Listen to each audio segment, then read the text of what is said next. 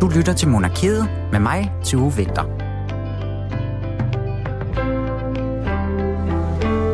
Velkommen til Monarkiet og til den helt store fødselsdagsfejring her på Radio fire. På fredag, mens vi holder store bededag herhjemme, så fejrer den svenske kong Carl Gustaf femoghalvfjerds års fødselsdag, og den fejrer vi så i dag. Det gør vi ved at tegne et portræt af denne her svenske monark, og hvad han har haft af indflydelse på det svenske kongehus. Mand, der skal hjælpe os alle sammen sikkert igennem det, det er Michael Bregnsbo, der er historiker. Og eftersom at vi har en stor anledning her, så har jeg jo øh, taget den royale kreakasse med i studiet i dag, fordi at når regenter, de har de her store fødselsdage eller jubilæer, så ser vi tit nye portrætter i en eller anden grad, og derfor så kaster vi os i dag ud i at lave monarkiets helt eget officielle portræt af den svenske konge. Men inden vi gør det, så skal vi også Øhm, i den forbindelse snakke om en svensk hofmaler. Fordi at der var den her svenske hofmaler, han spurtede rundt blandt både øh, øh, de svenske konger og de danske konger på tværs af Øresund, og vi får fat i Oscar Felbæk Christensen, som er kunsthistoriker lidt senere, og ham skal vi så lære en anden Carl Gustaf lidt bedre at kende. Han hedder nemlig Carl Gustaf Pilo, ham her, øh, hofmaleren. Og så måske Oscar, han også kan give os øh, lidt tips og tricks til, hvordan man laver et rigtig godt kongeportræt. Men rigtig hjertelig velkommen til den her royale fødselsdagsfejring på Radio fire. Mit navn, det er Tue Vinter.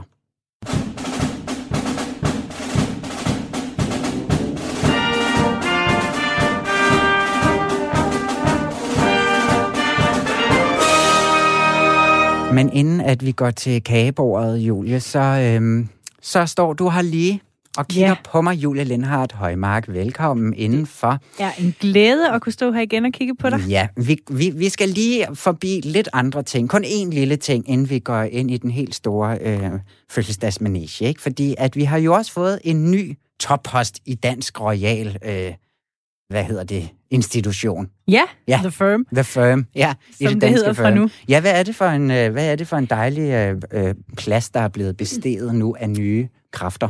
Det er stilling som ceremonimester.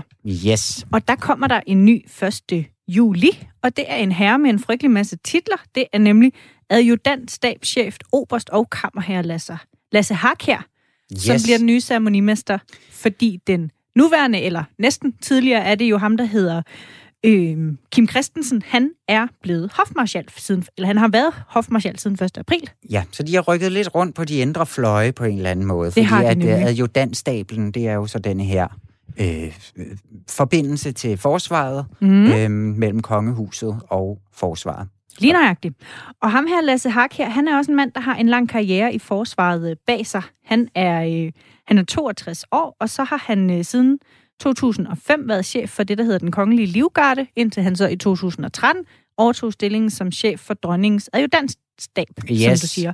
Øhm, og hvis man lige skal prøve på en eller anden måde at ridse op, altså de her to stillinger, øhm, der kommer jeg til at tænke på, at hvis nu The Firm rent faktisk, rent faktisk var et firma, mm. så vil man vel sige, at en hofmarskal er C E O, og ceremonimesteren er den kreative direktør. Ja. For det er på en eller anden måde ham, der står for at lave fest og farver. Alt, hvad der sådan er af forskellige former for festligheder eller officielle arrangementer, lige fra nytårskure til officielle øh, hvad hedder ceremonier. Stats, ja, ceremonier, statsbesøg og you name it, øh, og så videre til sådan noget som sommertogter og begravelser. Det er simpelthen ham, der står for alt planlægning. Ja, han har den helt store sådan øh, kommandørstok med sig og får alt til at glide helt øh, fejlfrit, når der er de her store udtræk, og at vi skal ud i, i offentligheden med den kongelige familie, ikke? Jo, og det er så måske også er det derfor, ham, det er meget løgner. Smart at vælge en militærmand. For der må være noget med, at i sådan en stor maskine, som kongehuset jo er, især hvad angår store royale begivenheder, der tror jeg, det er meget godt at have en mand, der er, har noget orden.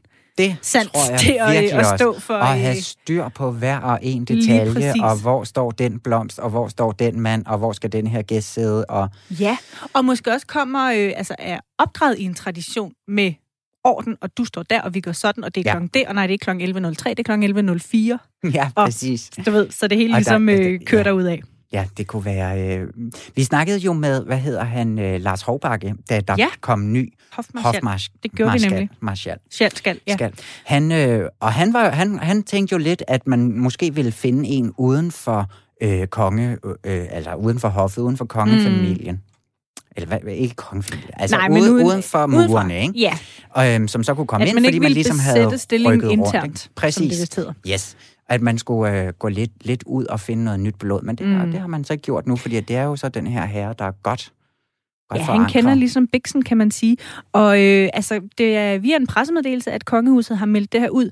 Og der skriver man ikke nogen sådan nærmere begrundelse for, hvorfor valget lige er faldet på ham. Og man kan sige, det er måske også fordi det, ja, det ved jeg ikke, giver mening på en ja. eller anden måde. ja. Med den baggrund, han har, at, at så har man ikke brug for at italesætte alle meritterne. Nej. Men i hvert fald så... Øhm, Lasse Harkjær her, han har i et LinkedIn-opslag skrevet øh, blandt andet, at han er sikker på, at det bliver både krævende, udfordrende og rigtig sjovt at være mm. ceremonimester. Øhm, og man kan så, ja, håbe, at han får ret i det, ja. Fordi det lyder da også som noget, der både er krævende, udfordrende, men også rigtig sjovt. Og også rigtig sjovt, ja. Når det hele spiller. Ja, jamen altså, tillykke med den nye job, ja. Kan man så sige. Ham må vi øh, holde lidt øje med, hvad det er, han... Øh, Og han, og han er jo allerede, der var noget med også, at der skulle laves de her rokeringer, fordi at der er jo et stort jubilæum til næste år. Der er også en stor halvtreds-års fødselsdag. Kronprinsessen, hun fylder øh, mm-hmm. rundt. Øhm, så der er en masse ting, der ligesom skal afvikles om et år, og derfor så var det også vigtigt at få, få alle de her øh, nøglepositioner på plads ja, nu. Og det var så også derfor, at hofmarskallen, han, øh, han gik af på det tidspunkt, han gjorde, og den nye så blev indsat, og bum, bum, bum.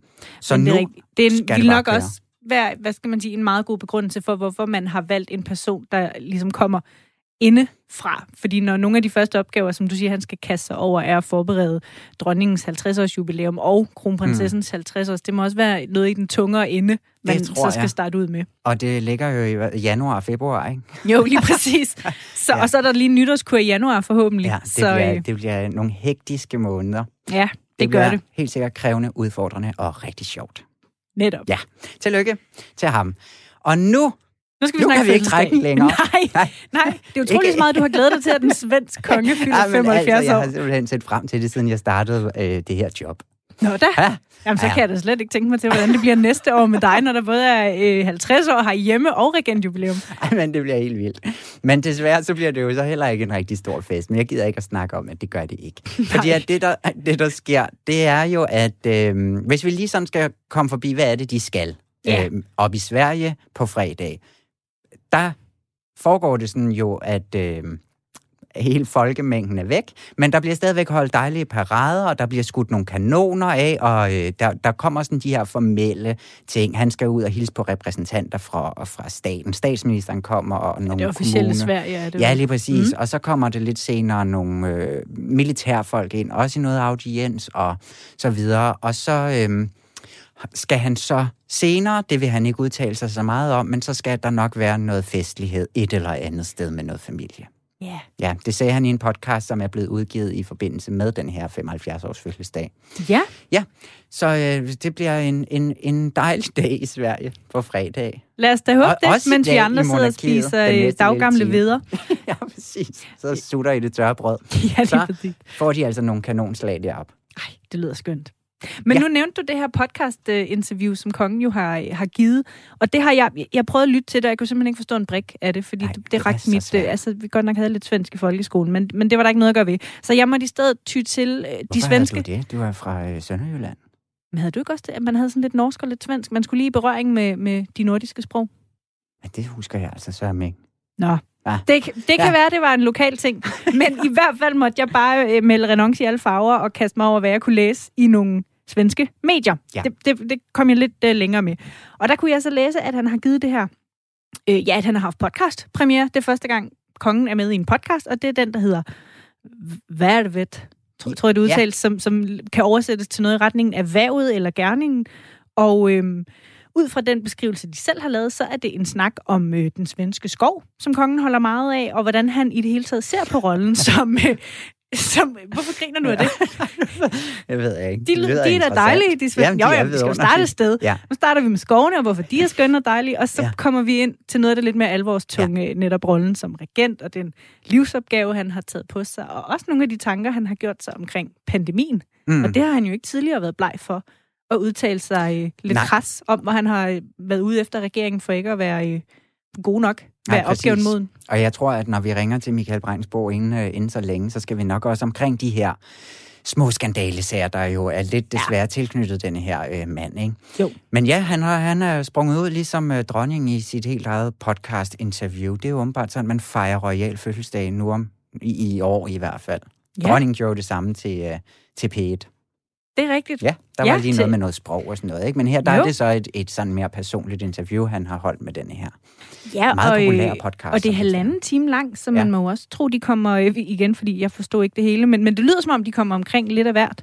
Øhm, og jeg synes, det var så skønt en beskrivelse, jeg fandt, hvor han netop, øhm, hvor de taler om det her med, hvordan kongen har det med, at alle øjne altid er rettet på ham. Og så beskriver han en episode, hvor han sådan lå alene på en strand og hvilede sig lidt i vandkanten. Og det står der, at det var i vandkanten, han hvilede sig. Og så kommer der nogle turister og spørger, om de må tage nogle billeder. Og så siger han, jeg følte mig som en sæl. Ja. Og så endte han med at sige nej ja. til, at de måtte det. Så læg, han har læg, det åbenbart... Læg dig lige op på dit badeanklæde. Ja, altalt. øhm, men, men det her med... Altså, han beskriver det også som tungt og hårdt, at, at der er så meget opmærksomhed omkring ham, og siger også på et tidspunkt, at når der er statsbesøg fra en præsident, og han jo så er vært og skal gå et skridt bagved, fordi gæsten er hovedpersonen, at det faktisk er meget rart, at der er en anden, der er i første række, mm. og man selv får lov til at træde en anelse i baggrunden. Ja. Øhm, så. Og ifølge svenske medier, så sker det altså ikke så tit, at kongen giver de her personlige interviews. Nej. Så må ikke øh, svenskerne, som vi må gå ud fra at forstå det, får rigtig meget ud af det. Ja, ja det må man da i hvert fald øh, håbe på, når ja. det er halvanden time, ellers så er det... Det lyder, som om der er mange spændende ting.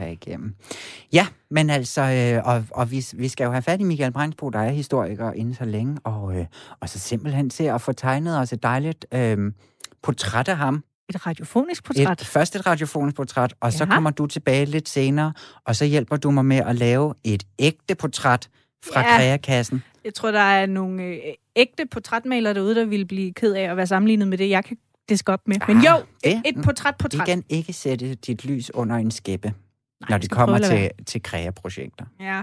Generelt. Det er godt, det skal alle mennesker derude huske. Alle lyttere. Det skal man aldrig gøre. Bare kaste sig ud i sin krea, kreakasse. Ja, hvis man har sådan en.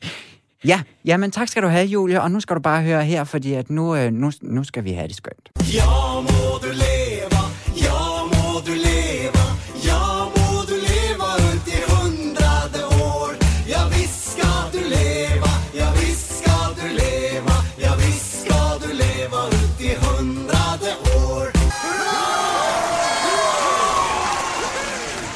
Ja, og sådan får vi altså skudt en, øh, en fødselsdagsfejring i gang her i monarkiet i dag. Og nu kan vi så byde velkommen til Michael Bregnsbo, som, øh, som skal hjælpe os lidt med at, at få tegnet et portræt af denne her regent. Velkommen til monarkiet, Michael. Jo, tak. Ja, fordi at øh, hvis, vi lige, hvis vi lige skal starte sådan helt overordnet, hvordan, hvordan vil du så beskrive Carl Gustaf her som øh, konge? Øh, altså, han øh, kom jo fra, altså mod hårde odds, altså hans far døde i en, øh, en, øh, en flyulykke, og han blev, øh, blev, blev, blev konge i en, i en meget øh, ung alder og var ret usikker, men så har han altså sådan efterhånden sådan altså øh, konsolideret sig, og øh, nu snart har været konge i øh, halvtreds år, og så har der selvfølgelig været nogle, nogle sager med, øh, der altså nogle lidt mindre heldige sager i senere år, men altså grundlæggende så har han jo siddet rigtig længe og, som konge, og de fleste kan, i svenskere kan ikke huske nogen anden konge end, end ham, så, så altså, han, er, han, han er vokset med, med, med opgaven. Ja, den her usikkerhed, som du beskriver i starten, at han kun var syvogtyve år, hvordan, er den, hvordan kom den sådan til udtryk i hans unge år? Ja, ja, altså det var jo øhm, det var også en, det var også nogle, det var også på et tidspunkt, hvor øhm, øh, altså Øh, ikke så længe efter nitten otteogtres, sådan, hvor der var, hvor alle traditioner og, og var under under kritik, og en af traditionerne, det var monarkiet, så det vil sige, det var også altså, hårde vilkår at starte på, fordi der var udbredt, udbredt kritik af monarkiet i Sverige. Der var altså ønsker om, at, øh, at der skulle indføres republik, og men endte så med at fratage øh, kongen hans, øh, øh, hans medvirken ved regeringsdeltagelse. Der er ikke nogen kongerunder i, i Sverige. Der er det rigsdagens formand, der, der, der gør den slags, så kongen er altså koblet helt af det politiske og har sådan øh, en øh, altså symbolsk og repræsentativ betydning alene, og det, ja. øh, og, og det, er jo, det, kræver, det kræver sin mand at fylde, fylde den rolle ud. Ja, fordi at, at for eksempel i Danmark, så er det dronningen, der skriver under på lovene og, og formelt ja. er en del af sådan det politiske system, og det er han ja. totalt taget ud af. Ja. Øhm, og, og, det, og det skete jo så lige efter, at han blev regent her i, i treoghalvfjerds. Ja. Ja.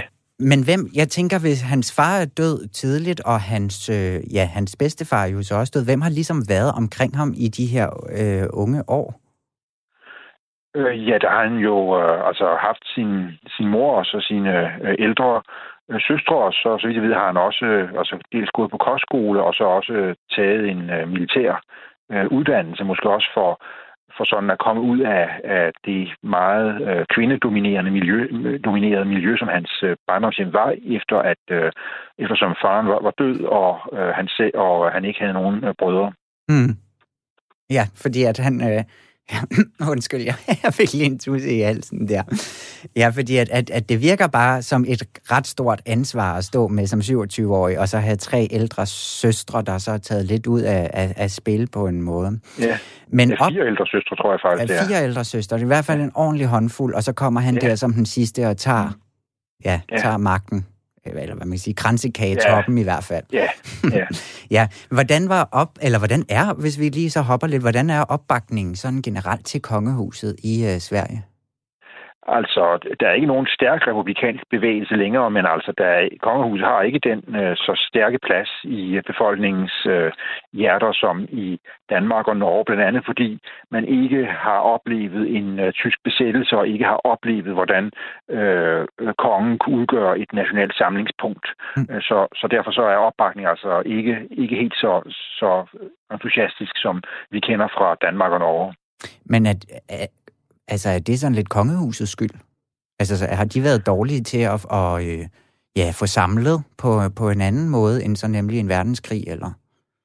Nej, det er måske også mere, fordi man i Sverige ikke har været i en sådan situation, hvor øhm, nationens overlevelse var truet, og kongen kunne sådan komme til at symbolisere øh, sammenholdet og symbolisere nationen. Det har Sverige ikke været i, så, mm. så derfor så har det... Så, så jeg vil ikke sige det... Og så man kan altid sige, at nogle konger kunne have udfyldt rollen på en anden måde og bedre, men først og fremmest skyldes det altså, at Sverige øh, ikke har været i krig siden øh, atten fjorten, og derfor, og, og derfor så, så har kongerne altså ikke haft lejlighed til at, til at have den samlende rolle, som den danske og den norske konge havde under besættelsen. Mm. Men der må også have været en anden form, altså, hvad hedder det, ja, for opbakningen der i fireoghalvfjerds, når de nemlig er gået så langt til at lave den her nye regeringsform og tage ham helt ud af spillet. Ja. Øhm, i forhold til, for det er jo ikke noget, vi har set i de andre nordiske lande. Nej. Hvordan, hvordan øh, altså, hvis der var sådan en modbevægelse mod monarkier generelt den her gang, hvorfor tror du så, at, at, at vi ikke har set det øh, herhjemme, for eksempel? Øh, altså...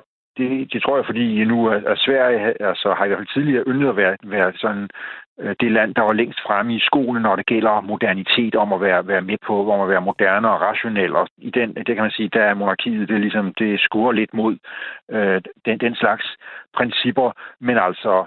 Også, det, det, det skyldes altså også, at øhm, altså, monarkerne ikke har haft, den, haft lejlighed til under en krig eller besættelse at øh, have sådan en samlende rolle i, i Sverige, så derfor så, øh, er, øhm, så er begejstringen for monarkiet måske ikke sådan, så stor som, som øh, andre steder, og så selvfølgelig kan det også være, at måske kunne øh, begejstringen være, være øget, hvis øh, kongen havde udført sin rolle på en anden måde. Det, det, er jo, det er jo svært at sige. Ja, fordi at, det ligger sådan set meget godt op til, fordi at, at hvem er han sådan mere som person?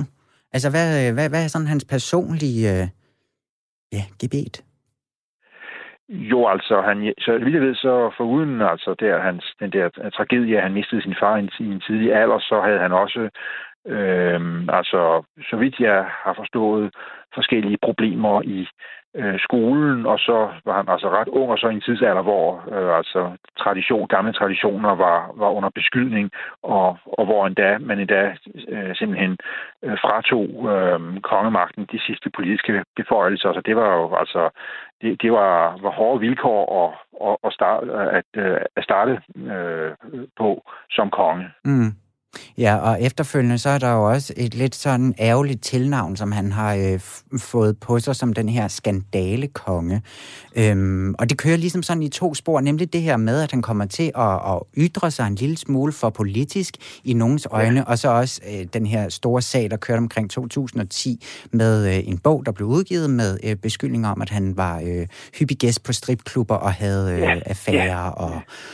Ja. og gangstermiljøet var han nærmest indblandet i, og så videre. Ja. Øhm, hvordan, hvordan øh, altså de, især de her sådan politiske ytringer, hvis man kommer til, hvis vi lige starter med dem, hvordan tager svenskerne imod dem?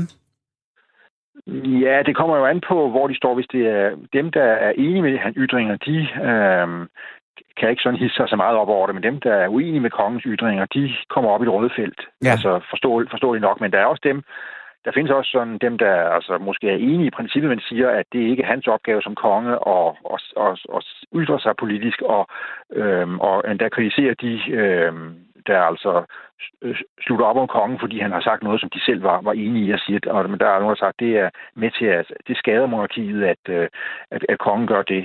Men, øh, og det kan jo også være en slags frustration over, at han altså er frataget alle former for politiske beføjelser, at sådan noget kommer, han så kommer til at ytre sig politisk en gang imellem. Ja, for, ja fordi hvad har han sådan, øh, hvad, hvad er de sådan helt store ting, som han har været ude og, og ja... og kæmpe for, nærmest vel? Ja, han, altså, han sagde jo engang, at, øhm, hvor han beklagede, at man havde afskaffet karaktererne i skolen, og det var, et direkte, og det var en, det kunne ses som direkte kritik af den siddende socialdemokratiske regering. Og, det, øh, og hvor han så sagde, at det var bare, han som, som barnefar, så var han ked af, at hans børn ikke fik karakterer, men øh, hvor han sagde, han, han, han alene udtalte sig om det, men, men det kunne selvfølgelig ikke undgå at øh, blive øh, set som en øh, direkte kritik af den siddende regering og dens politik. Mm. Nej, fordi... Og tilsvarende støtte fra den modsatte side øh, i rigsdagen, som, som var, var enige i, at karakterer burde genindføres. Ja, hvad betyder det for opbakningen til den her konge? Altså, kan man sige noget om, at, det, at, at når han bliver ved med at lave de her, fordi det er jo heller ikke så lang tid siden, der var han ude og, og sige, at den svenske stat havde fejlet i det hele øh, corona-øje med. Altså... Ja. Når han går ud, kan man se rigtigt, nogle men det er, det er ikke hans job at sige sådan noget. Hvad for noget? Det er muligvis rigtigt. Han har muligvis ret i, at den svenske stat har fejlet i corona, og med, men det er ikke hans job som konge at, at gå og sige sådan noget. Men bliver hans stemme alligevel hørt på i, i befolkningen og i, altså i meningsdannelsen, i debatten? Ja, altså igen, dem der er enige med ham vil sige, ja, der kan man, der kan vi jo selv se, og dem der er uenige vil sige, det er dog en altså, helt utidig indblanding i politiske forhold.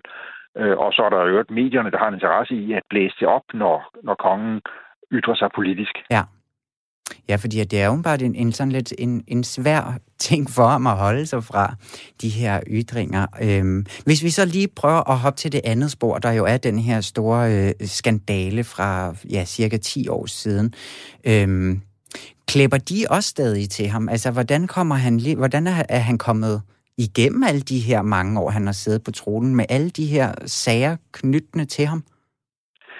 Ja, han har først og fremmest altså øh, undladt at gå mere ind i den, altså når, og så tige stille, når der så kommer en, en sag derfrem, og, og, og, altså, og i den der sag med stripklubber, så benægtet, benægtet det, og så, ja, så kan man så, og så ellers klappe i som en østers, og så kan man ikke sige mere. Og så kan man sige, så har det jo også hjulpet ham, at han så blev, blev begift med... Øh, med Silvia, der så var altså der så var mere udadvendt, og så kunne han altså også hjælpe med at øh, at forøge opbakningen til monarkiet, og nu også at der er næste generation og næste generation igen øh, der altså der også med altså med øh, kronprinsesse Victoria, der er meget populær og, som, ja. og, og så så det vil sige nu er der nu er der sådan andre medlemmer af kongefamilien, der sådan kan øh, der altså hvis hans popularitet måske ikke er helt i top, så er der andre medlemmer, der er mere populære, og som derved sikrer altså at der fortsætter opbakning til monarkiet.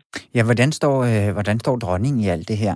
Altså, fordi at hun, hun skulle helst sådan stå bag sin mand, kan man sige. Jo, jo, altså, hvis de har øhm, øh, ægteskabelige problemer, så er det i hvert fald ikke noget, der så bliver udstillet i offentligheden. Mm. Altså, det kan også være antydninger, som nogen kan tolke, men altså, det er ikke noget, det er ikke noget der, der bliver jeg talt om. Så, så altså, øh, hun går ud med offentligt, og øh, så er der måske også mere fokus på øh, næste generation og næste generation igen, øh, øh, som, øh, som man jo ved, at det er dem, der skal tage over på et tidspunkt, og det er nogen, der er ret populære og virker, som om de er altså mindre generte, end han er, bedre til sådan, at øh, det offentlige fremtrædende er bedre til at, til at tale sådan, og løser fast med, med de folk, de møder på deres vej. Ja, ja fordi at, at jeg synes lige, det, det er måske også en meget god måde. Jeg, jeg, vi fandt et klip fra, da han nemlig var ude og skulle øh, gribe igen i hele denne her sexskandale-sag, ja. Hvor han ligesom prøver at sige... Øh, Ja, det kender han ikke noget til. Prøv lige at høre en mand, der måske ikke er så skarp i at, at, at lyve. Har kungen nogensinde været på en sådan klub? Og hvilken type af klub då? Taler du om? Strip- eller sexklub? Nej, nej. Jeg tror faktisk ikke. Ja, ja det, altså der, der er en, der ikke er så hurtig til måske at... Og, øh, Ja, og få sagt de rigtige ting, og altså ligesom komme ordentligt ud af de her øhm, ting, der, der klæber lidt på med sådan en, og, og være så tilbageholdende, når man lige står og skal tænke, om man nogensinde har været på, på en sexklub. Det, det, ja, det er et meget skønt. Jo, det men det skønt. Kunne jo også være sådan en taktik ved sådan bare at nægte det, og, og så lad som om han tænker sig grundigt om at nægte det, og så, så, kan, så er det lidt svært for, for journalisten at bruge mere i det, fordi når han benægter det, så, ja, så kan man ikke rigtig komme nogen vegne som journalist. Med, Jamen det er vel, ja. Frem for, hvis han havde sagt, måske var jeg en gang som ung, eller sådan, og så ville det blive spurgt nærmere til, hvornår var det, og hvad, hvad skete der, og sådan. Men nu har jeg ikke været der, og så... så hvad end det er sandt eller ej, ja, så kan man ikke rigtig sådan, bruge mere i, i den sag som, som journalist. Ej, præcis. Men måske det havde stået lidt skarpere, hvis han havde sagt nej. Færdig. Øh... Og, og I står sådan og kløser lidt på hagen. Yeah. Sådan, men altså, ja, men i hvert fald i forhold til... Men det, det kan også være, hvis han havde sagt sådan blank nej, så havde folk ikke troet på ham. Nu kan det være, det sådan, nu er der måske mere øh, tvivlen kan komme ham til gode. Jamen, det fordi han altså, så, det, så de, altså, sådan kan det også opfattes. Jeg ved ikke, men det er mere det, det, er, det kan også være sådan en måde at lukke sagen på. Ja, og, det, er, og det, det, det kan man jo også diskutere, om han så nogensinde helt har fået gjort, men han er jo ligesom, øh, ja, nu er han fyldt femoghalvfjerds år, eller fylder femoghalvfjerds år på, på, øh, på fredag. Tror du, at vi ser en konge, der så vil trække sig mere og mere tilbage på de her... altså måske ikke på sexklubberne, det, det vil jeg ikke udtale sig om, men i hvert fald de her politiske ytringer. Tror du, at han vil slappe lidt mere af, eller hvor tror du, at vi ligesom skal se ham i hans sådan øh, senere år her? Ja, altså, man, øh, hvem ved, om han vil følge den øh, tendens, vi har set øh, i andre lande, nemlig at øh, den siddende konge abdicerer til fordel for, øh, for næste generation. Det her, som vi har set i, i Holland og i Spanien, inden for de senere år. Altså, det, det kan der være. Nu, Sverige har ikke tradition for sådan noget, men, øh, men altså, i det hele, men nu er, nu er svenskere, altså, her er jo ikke specielt om, om traditioner, men netop ser sig selv som et moderne land, så det kunne vel, øh, så det kunne passe. Men altså, jeg ved, jeg ved det ikke, heller ikke, om han har udtalt sig om det, men, mm. men i hvert fald må man sige, at nu femoghalvfjerds år, det er jo en vis alder, og det dels så kan man nok ikke overkomme så meget i den alder, som man kunne øh, tidligere. Og dels er der jo så også en ny generation, der står klar, og som altså helt naturligt vil, øh, vil skulle påtage sig en række øh, opgaver, øh, og kan derved altså aflaste kongen, hvorimod der ikke rigtig var så mange i hans unge år, der kunne, der kunne gøre det, fordi øh, øh, familien var lidt, lidt, lidt øh, øh, var, var så lille dengang, men nu er der jo, nu er der jo flere generationer, der, der står klar. Ja, og flere populære generationer. Altså, det er jo også, ja, at, ja. At der måske... Vi har også noget at sige, ja. Flere, der også går og venter lidt på hende, Victoria, på en eller anden måde, ikke? Ja, ja. Men Michael Bregnsbo, tusind tak, fordi at du lige vil øh, hjælpe os med at lære ham her, den svenske konge, lidt bedre at kende. Du er historiker. Tak, fordi du vil være med i Monarkiet i dag. Jo, men, men, men selv tak da. Men de har en pude i ryggen.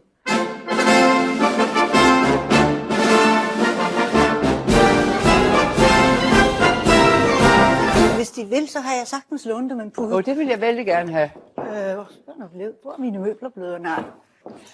Jeg tror, men mig selv, jeg tror, det er meget nødt til at sidde på en pude. Hvis jamen, det er bestemt ikke. Og det er til ryggen, vi jeg tænker. Simpelthen for... Over tusind tak. Jeg synes, det kunne, jeg kunne se, at de følte dem lidt langt tilbage. Det er rigtigt nok. Øh, men jeg troede, jeg skulle sidde på en pude. Det nej, nej, nej, nej, nej, nej, nej.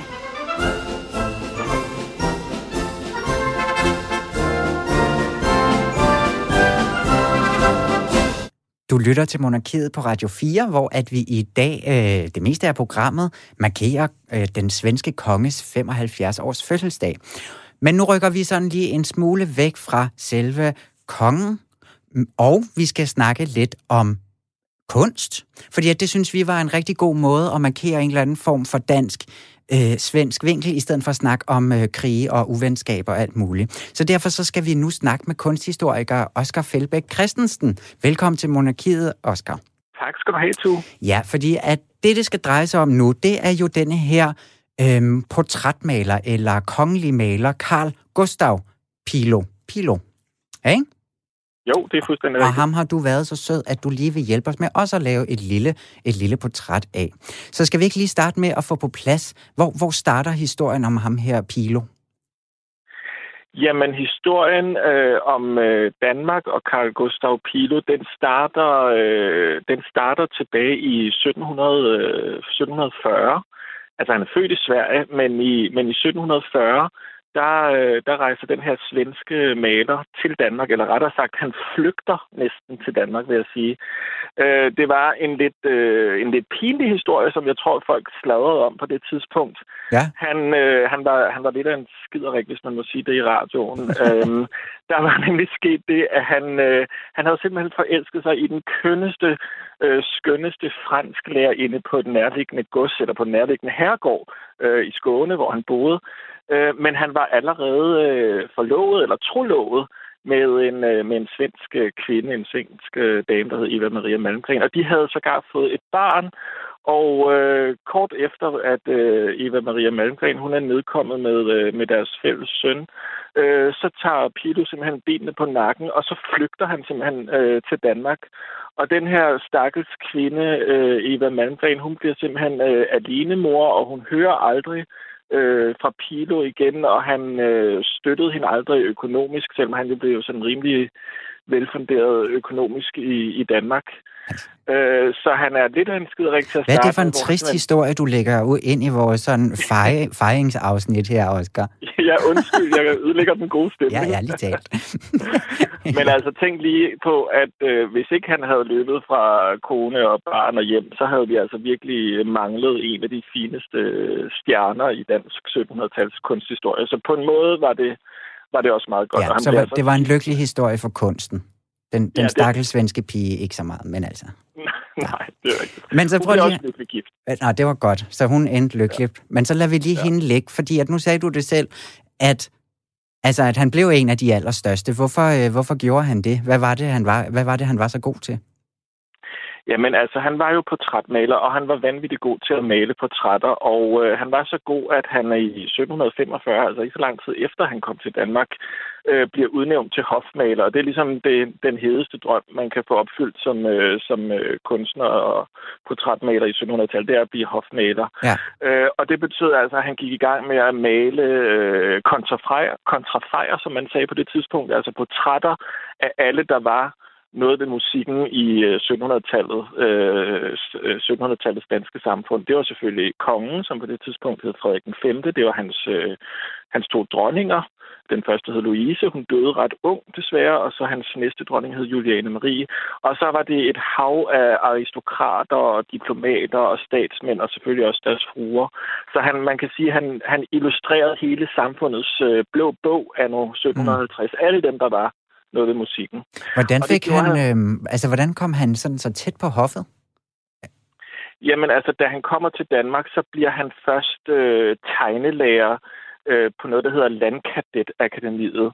Og øh, der kommer han sådan langsomt i forbindelse med, med sådan højtstående øh, militærpersoner, og på den måde, så kommer han, øh, rykker han sig nærmere øh, til hoffet, øh, og bliver så altså der i sytten femogfyrre udnævnt til, til decideret hofmaler. Ja.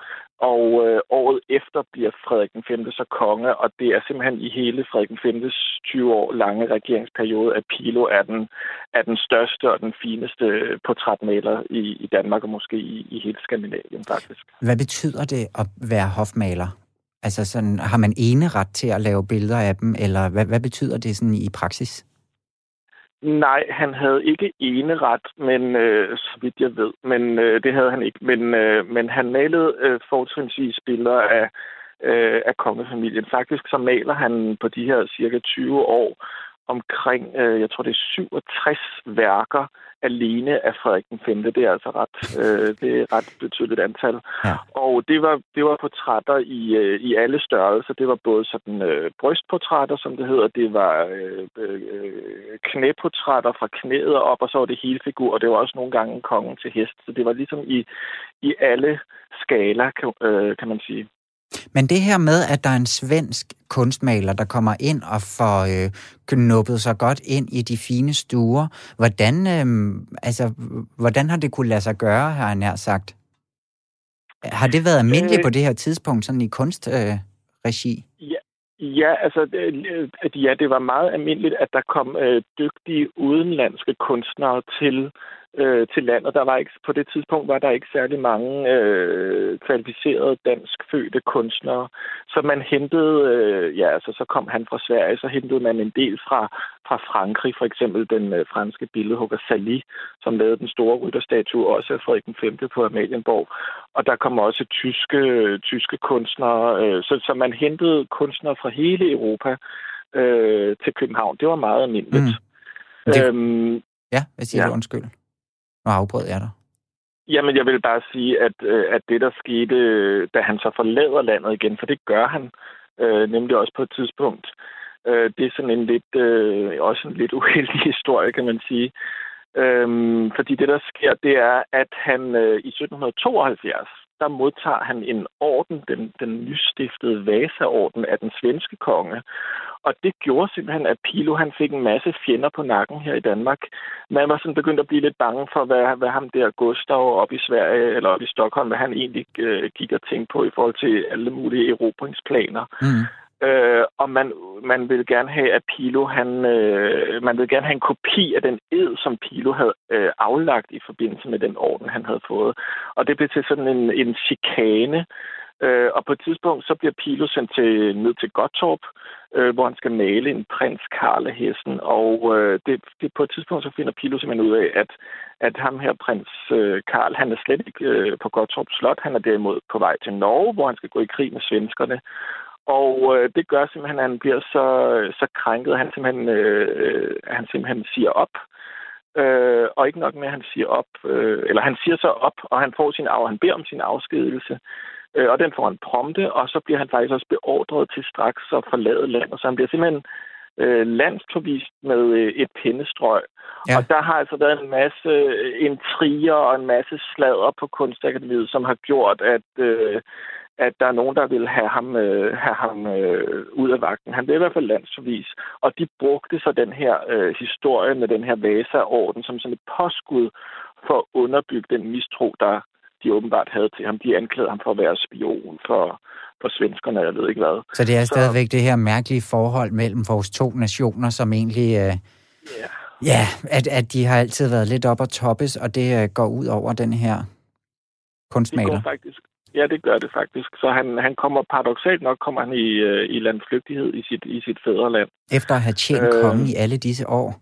I kongen i alle disse år, ja. Det var simpelthen... Øh, ja. Og det var mange, og det var der, det skete for mange af de udenlandske kunstnere, jeg snakkede om før. Så lige ja. Måtte også bare rejse hjem og pakke, øh, pakke sydfrugterne. Ja. Så. Ja, sikkert noget og ærgerligt at få alle, altså, at jeg smed alle de gode kunstnere ud, hvis vi ikke havde nogen selv, der kunne byde på noget. På det her tidspunkt. Ja. Det var da dumt. Ja, ja men ja. Det er jo sikkert noget storpolitik. Men hvis vi så lige skal snakke lidt om, altså de her selve portrætter, er, er der noget af hans kunst tilbage, vi kan se nogle steder her i landet?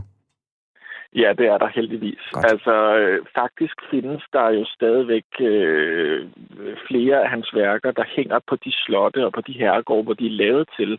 Det skal man huske på, at på det her tidspunkt i syttenhundredetallet, så, var, så er mange af de øh, portrætter og malerier, der er skabt, lavet til specifikke øh, interiører. Så man kan, øh, hvis man er heldig, så kan man for eksempel på Frederiksdal ved Furesøen, lidt nord for København, eller på Valdemars Slot nede på Fyn, Øh, Lærkenborg ved Kalundborg også, der kan man se øh, Pilos øh, værker i, den, i, de, i de omgivelser, i de rammer, som de simpelthen er skabt til. Ja.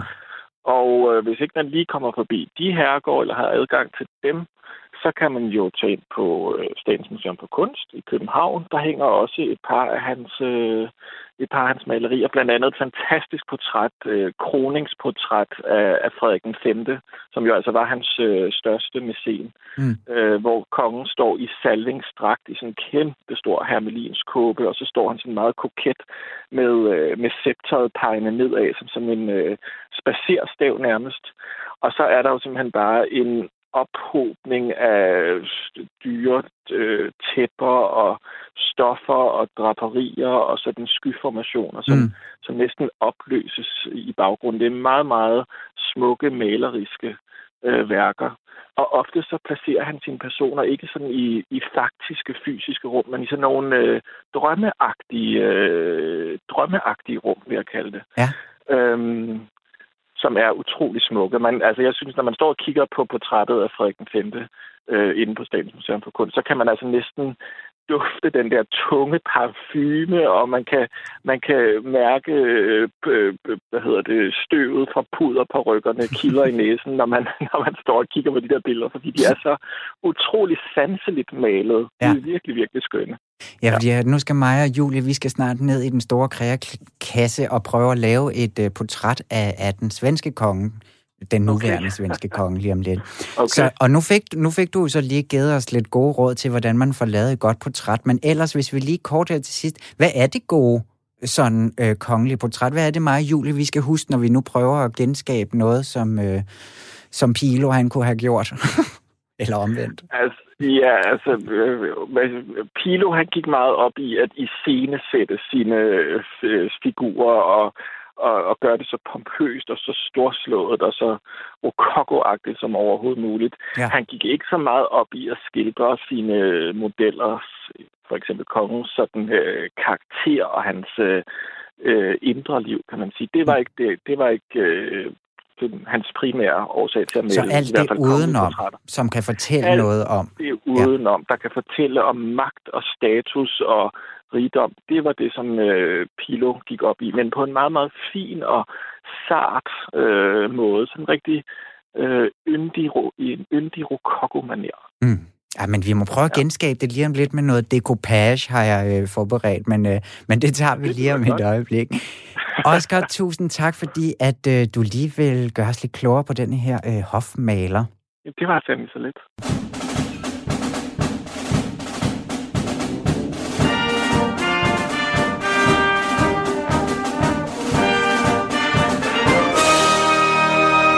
Sådan der. Og så er det altså tid til kreakasse, og det betyder både, at jeg har fået Julie herind. Igen, hej Julie. Fået mig bragt herind. Yes, igen. Fået bragt derind sammen med, min, sammen med min store kasse, der i dag er sådan en fesen, øh, øh, hvad hedder det, sådan en frysepose. Men ja. Det er der ikke noget at gøre ved. Vi skal lave et portræt af øh, ugens fødselar. Ja. Carl Gustaf den sekstende Carl den sekstende Gustaf. Ja, det er sådan, man siger det. Ja, det er rigtigt. Og nu hørte vi jo lige lidt fra Oscar om, hvordan man sådan skal gribe sådan et an, og han vil jo ja. gerne have, i hvert fald hvis vi skal gå i ham her, Pilo, som vi lige snakkede om, hans fodspor, at vi gør noget med om, altså det omkringliggende end selve ja. personen. Ikke? Jamen, du kan tro, jeg tog noter på nethinden. Altså det, det, det vi skal godt. skabe en, sådan, det, det er udenoms, og det er pomp og pragt, og øh, ordentlig ja. gang i den. Og uden jeg på nogen måde vil, vil sætte spørgsmålstegn ved dine evner inden for sådan maleri, så har, jeg, så har jeg valgt at gøre det på en lidt anden måde, som man bare kan tage til sig derhjemme også, fordi at øhm, det man kan gøre, det er, at man kan finde Øh, den, man gerne vil portrættere, en masse skønne billeder af den person, printe dem ud i alle mulige forskellige størrelser, klippe dem ud, så efterfølgende i forskellige... Vi, vi skal kun lave hoved, har jeg besluttet. Jeg har også lidt hænder og sådan noget med. Men klippe ligesom kropsdele ud, og så kan man sætte dem sammen på ny, for at få dannet så sådan en form for decoupage. Ja. Af, af, af regenten, ikke? Så får du lige sådan lidt et, et kreativt touch, så det ikke bare er sådan et, et udprintet billede, og uden man skal be, sådan, være for bange for, at det ikke ligner nok. Så det, okay. jeg har gjort på forhånd, Julie, det er, at jeg nemlig har lavet alle mulige forskellige udprints af tak, den svenske konge. Ja. Øhm, og jeg har klippet dem ud. Der er lidt forskellige... Ja, tak. Skæbne i en detaljegrad, du har klippet ud. Her Jamen, kommer et jeg... øre og et øje. Præcis. Ja. Øre, øjne, næse, mund. Næse, mund. Næsemund. Nej, skulder, knæ og tå, det er sådan, den er. Nå ja, men, det er rigtigt. Dem, jeg ikke, det ved jeg ikke, hvor mange der er. Det lyder da helt rigtigt, Danne. Så, ja, ja. Så, må jeg tømme det, posen, eller skal du ja, have ja, noget fordi det er jo lidt ligesom sådan en, en form for, øh, hvad hedder det, et puslespil, som man selv bestemmer, hvordan ja, brikkerne også passer sammen. Ja. Så har jeg klippet ud i noget dejligt guldpapir, nu hvor det er en royal kreastue, vi har gang i. Øhm, så har jeg taget noget guldpapir, og det som det guldpapir, det er, at det ligesom kan præges. Det er noget hård karton, hvor at du kan præge. Du kan også spejle dig ja, i det, som det, du sidder og gør lige nu. Du ser skønt ud. Det ligner de der spejle, der hænger inde i Tivoli, hvor man øh, måske ikke synes, det er øh, videreflatterende. Ja, den genspejling, nej, altså, den sender ud. Det, du skal gøre, det er, at ja. du skal jo bare sætte den skønne øh, Nå, ja, konge på, ikke? Ja. Øhm, du får lige en limstift over, for det den får du brug for. Ja, tak for det. Det, du så kan gøre ude i det her hårde karton, det er, at du kan tage sådan en spids, en spids ting. Jeg har taget en spids blyant, men ikke uden spids i. Så den har sådan en helt... Det må du altid lige forklare. Altså sådan en stiftblyant, ikke? Nå, en stift, jeg synes, ja, er en spidsblyant. Jamen, det gjorde jeg også. Ja. Men en, en stiftblyant. Ja. Og så uden at stiften kommer ud, så har den ah. sådan en meget skarp metalting, som er rigtig god til at præge øh, forskellige... Øh, hvad ja. hedder det? Ja, okay, overflader. Så man kunne i virkeligheden også bare bruge en lille nål eller ja, sådan noget, hvis præcis. det er. Ja. Øh, hård, dejlig karton med en, med en mm-hmm. gylden overflade, det synes jeg var, var royal. Og så der, der kunne vi jo eventuelt sådan lige få skrabet lidt ind af forskellige af kongens øh, øh, hobbyer, eller altså hvad han kan lide, eller hvordan vi ligesom skal iscenesætte ham, tænker jeg. Så der skal stå strip og svenske skove? Ja, men nu er det jo kun, så du skal jo vise det. Nå. Show it, don't tell it, Julie. Jamen også med stiften? Ja. Du skal Nå. ikke skrive... Eller, det, altså, du må det, ikke skrive strip. Altså, du må gøre lige, hvad du vil. Det er jo okay. dig, der er kunstneren, ikke? Du kan også tegne en smuk dame, for eksempel. Det er tavligt kun ham. At fokusere på den side. Ja, jeg vil da meget hellere altså tegne, også, tegne en dejlig skov. Og man kan, lige præcis, han er jo rigtig glad for de svenske skove, den her øh, svenske konge. Og derudover nogle andre sådan, øh, øh, øh, ting, han godt kan lide og fandt frem til. Det er sådan noget som biler og skiløb. Værktøj, og så er han generelt sådan en praktiker. Han ja. er ikke så, som, øh, som Michael Bregnsbo, han jo også fortalte, han var ikke sådan det store boglige menneske. Øhm, måske har det også noget at gøre med, at han er ret ordblind faktisk, ja. ligesom øh, to ligesom af hans vi... børn også. Ja, netop. Ja, og ved du hvad, jeg så også lige har med, fordi jeg synes, det kunne være pænt. Øh, jeg har taget lidt udklip også med af svenske skove. Ej, hvor hyggeligt. Nå, så er det jo helt så over, så jeg har siddet her og krasset træer ind i karton. Jamen, der, der, øh... kan man, der kan man sådan med... Øh, Oh, ja. Der kan man sådan klippe ud i nogle fede formationer. Åh, oh, jeg skal lige have fat i saksen også. Ja, du får saksen med også. Ej, apropos hvad han godt kan lide, det glemte jeg jo helt at fortælle. I, den, øh, i det podcast-interview, han har givet, der fortæller han også, hvad hans yndlingschips er. Ja, hvad Kan du det? gætte, hvad det er for en smag, de har? Barber- reje. Reje? Ja. Findes det? En rejechips. Nå, sådan en. Nej, det ved jeg ikke. De øh... kan bare godt lide rejer i Sverige. Nej, det er langt mere øh, ekstravagant. Trøffel. Åh, oh, en trøffelchips. En trøffelchips. Jamen, det passer da også lige op på Stockholms Slot. Ja. Julia, er du også ved at få sat lidt af hans øh, sådan forskellige ja. organer sammen? Det har, Eller, jeg, har, øh, jeg har øh, krasset et par træer ind nu, inden jeg fik papiret af det, og ja. så har jeg limet et øje fast, sådan øh, skitseret, at han kigger ja. på de dejlige. Og så prøvede jeg faktisk at finde et, hvor der var noget krop. Mm. Øhm, der er ikke så meget krop, det er meget, altså det er, det er meget, meget hovedet, et, øh, ja. ja. Jeg kan lige klippe øhm, lidt jeg, krop ud til lidt dig herovre. Jeg kan nemlig ikke rigtig slippe det der indre billede, jeg har lige nu af ham, der ligger i en strandkant og føler sig som en sæl. Så det var også det, jeg lidt prøvede at genskabe. Ej, hvor er, ved du hvad, det er en drøngod idé. Jamen det er jo lidt svært med det, du har givet mig her. Nej, jeg har ingen nej, krop til rådighed. Nej, det ved jeg da ikke, men altså så må du, hvordan ja. ser en sæl ud, når den ligger og slænger sig i vandkanten? Ja, altså jo nok ikke som hverken hans hage eller hans albu, eller hvad jeg ellers har til. Ja, og dog her er noget hår, det kunne måske godt noget gråt hår. Det skønne ved at gøre, ved at lave sådan en form for decoupage af en person. Tue, jeg kan ligesom... sige det, men den håbløs limstift, du har givet oh, mig. Åh, for søren, ikke... ved du hvad, vi kan lige prøve den anden. Hvad er det, man gør med det ellers? Kan man løbe vand på, eller? Nej. Jeg har en til. Tak. Jeg er proppet med dem, jeg ved ikke. Jeg håber, den har det bedre. Øhm, jeg kan lige klippe lidt krop ud af sættet, jeg har, jeg har et billede her, hvor han sidder fra... Øhm, Det er noget sport, kan oh, ja. jeg se. Han har sådan noget sportagtigt på. Der, der, der er noget tøj, i hvert fald. Åh oh, ja. Er der er ikke så meget krop, det er ked af. Det der, er det det der O L-billede, hvor man kan se, at han sidder og hæpper øh, øhm, på noget sport? Jeg tror faktisk, det er, det er noget med noget hestesport. Det, der Nå. står London bagved. Ja, ja, det er for O L i London. Øh, okay. Der er en, der har sådan et, et kort på. Men der sidder han også og råber, og det synes jeg bare var en lidt skøn mund. Jeg Mangler har... du en limstift? Øh, nej, ved du hvad, jeg tror, vi laver det sammen. Eller det gør vi, jeg klipper bare lidt, lidt, lidt ud til dig her. Ja, du må her. endelig hjælpe mig, fordi det... jeg synes ikke, det er sådan noget stor kunst endnu. Nej, og det vil jo, altså, øh, mens du, har du fået dannet dig sådan nogenlunde et portræthoved? Nej, tværtimod, det ligner en, en kedelig konfirmationsinvitation, jeg vil lave. Det er jeg altså ikke enig med dig. Nu kiggede jeg lige her. Men et, et trick kan også være ikke at klippe firkantet ud. Det kan også Nå, skabe ja. sådan lidt... Uh... Ja, jeg, jeg, du, Tue dynamik. gav mig nogle billeder af nogle dejlige svenske skove. Det har simpelthen bare klippet, klippet meget sådan en til en øh, ud. Øh, og oven i købet, men, men det virker, synes jeg også. Og hvis nu vi også havde lidt altså mere tid... Jamen, så må du lægge det op, så giver vi det en gang lak bagefter. Det har jeg også i krækassen. Okay. Øhm, så kan jeg sætte det lidt skævt på, måske. Mens du sidder sådan og limer, så kan vi måske også stille og roligt gå i gang med en dejlig quiz. Jo, er du klar til at få lidt quiz oven i din kræer, øh, kræer-proces? Fordi at vi, vi skal på den måde ikke øh, quizze royalt i dag. Vi skal quizze mere svensk i dag.